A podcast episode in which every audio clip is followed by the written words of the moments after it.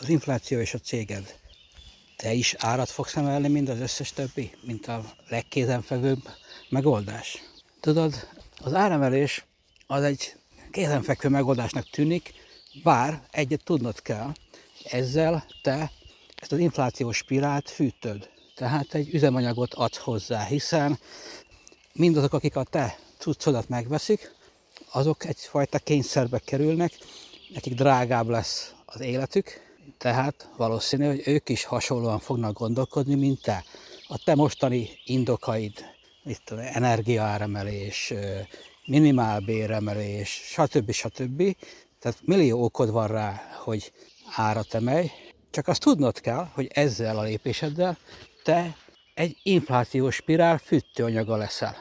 És ugye minden áremelésben ott van a buli, hogy a potenciális ügyfeleid száma csökken. És mivel, hogy ez a általános ez az inflációs spirál, ez az áremelkedési hullám, ami még, ami csak a nagyon-nagyon az elején vagyunk, ezért nagyon könnyen kerül szabba a helyzetbe, hogy a vevőt lehet, hogy nem pont nem miattad, hanem mindenki más miatt, akivel ő kapcsolatban van, a te szolgáltatásodat nem fogja tudni igénybe venni.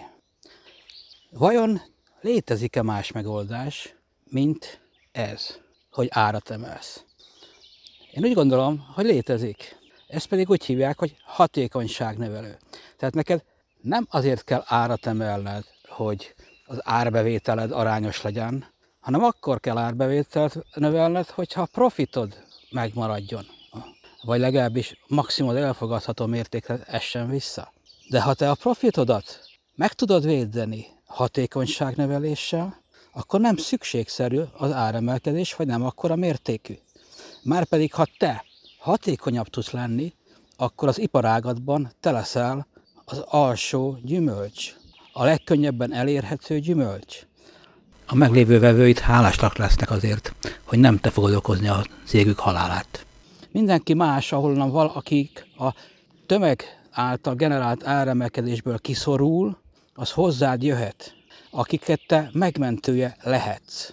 Ö, és innentől kezdve, hogyha te egy ilyen pozíciót ki tudtál harcolni a vevőidnél, hogy te most az egy vagy, aki nem árat emel, vagy csak harmadát, negyedét emeli, mint az összes többi, akkor amikor majd ez a válság elmúlik, akkor te leszel az, aki, aki a szarban mellettünk volt.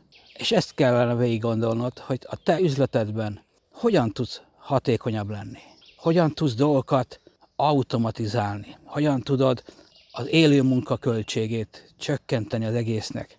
Lehet-e olyan megoldás, amivel ö, a vevőid végzik el azt a melót, amit te most emberrel végeztetsz el. Ő maguk töltenek ki egy weboldalon egy űrlapot, ő maguk pittykednek ide-oda, végzik el a melót helyetted.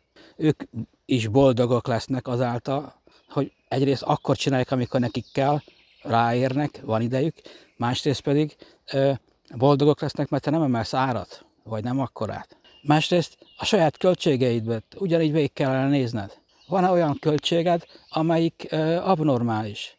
Ö, tényleg meg kell tartanod a cégautódat? Most, hogy duplájára emelik a cégautóadót? Nem? Közlekedsz vele annyit, hogy megéri ez neked? Nem lehet egy taxit kiváltani azt a havi egy-két fuvart esetleg? Vagy a városban való közlekedés nem tudod kiváltani más módon? Csak gondolj bele, hogy mit tudom én, azért egy átlagos autó, viszonylag új autó, cégautó adója is valahol ott van a 50 ezer nagyság per hóban. Vajon ezt az 50 ezeret nem tudod máshogy felhasználni? Csak egy példa. Ma még, ha neked van olyan tudszod, amit úgy gondolod, hogy érdemes lenne eladni, ingatlan, ö, autó, ma még relatíve jó áron el tudod adni, ami úgy gondolod, hogy fölösleges kiadást jelent neked. De amikor belezuhanunk ebben a válságba, és a Magyarországot nézd meg, még mindig a 2008-as válságnak a utózöngéit nyögik sokan. Tehát mi sokáig fogunk szenvedni szemben más országokkal, akik kurva gyorsan belezuhannak, mondjuk USA, likvidálnak egy csomó dolgot, majd egy-két év múlva elfelejtették az egészet. Mi magyarok nem így működünk. Mi lassan mászunk bele, lassan fogjuk fel, hogy ez itt van, ez tényleg érint bennünket, ez tényleg ö, lekaszálja az eddigi életünket, majd utána süldolambot várva ö, évekig szenvedünk, évtizedekig szenvedünk. Hát most már 18, mennyi? 18, 20, 14 éve volt a 2008-as válság, és még mindig deviza hitel károsultakról hallasz. Abnormális. Szóval, mert itt tudom én, egy-két év múlva ugyanazt az ingatlant autót szízhat nem fogod tudni eladni olyan pénzért, mint ma. Ma még, ma még azt hiszik az emberek, hogy ez csak egy ilyen, más, csak a másikat érinti, őt nem. Ő neki a bevételei, azok ugyanúgy meg fognak maradni, sőt, növekednek úgy, mint eddig. Az ő kiadásai azok nem fognak drágulni. Mindenki másért, csak az övé nem. Tehát amikor vállalkozásodban elkezdesz most egy nagyon rövid távú terven gondolkodni, hogy 2022-t, 23-at hogy vészeld át, akkor, akkor ilyen. Vagy hogyan tudod a vállalkozásodat a költségoldalon függetlenni másoktól. Neked most van, tesz, mondjuk vegyük egy példát, cégautóból kijön, hogy neked igazából havonta egyszer elmész mondjuk egy Zalegerszeg Budapest távolságot, amit akár még egy Intercity-vel is képes vagy megtenni, Pesten meg mondjuk akár taxival közlekedve. És messze olcsóban jössz ki, mint most. Ezt a pénzt, hogyha teszem azt mondjuk napelem, akkumulátor, légkondira költöd, akkor egy csomó energiában függetlenül tudsz a szolgáltatótól. Elektromos szolgáltatótól, meg a gáz szolgáltatótól. Mert azzal az energiával fogsz fűteni, fűteni, amit te magad termelsz meg. Nem jöhet senki érte oda neked, hogy már pedig ezért fizessél nekem.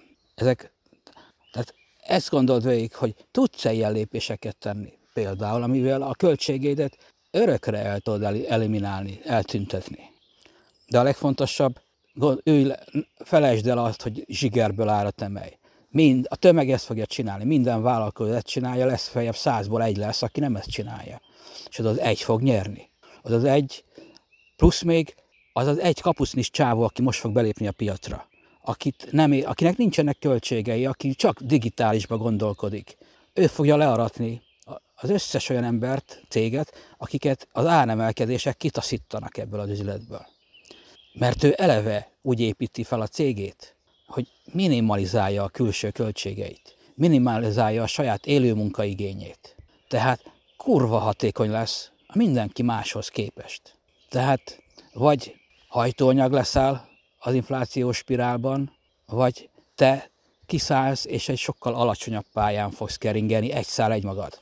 Mindenki más, az egész iparágad az emelkedik fel a francba egyre nagyobbra és nagyobb sebességgel, míg nem törvényszerűen eljut oda, hogy elérik a vevőik tömegének a, azt az inger küszöbét, amit már nem hajlandók megfizetni érte, a cuccadért. Lehet, hogy van neki pénze, de akkor se fizeti meg. Egy csomónak meg pénze se lesz, hogy megfizesse. És akkor ezek a cégek abból a magas ár kategóriából fognak fejes belállni a földbe. A te céged még mindig ott fog lebegni alattuk, de úgy, hogy vevők itt vannak. Sőt, új vevőket szeretsz, akiket ők elveszítenek, akiket ők kitaszítanak a bizniszből. Szóval tanakodjál.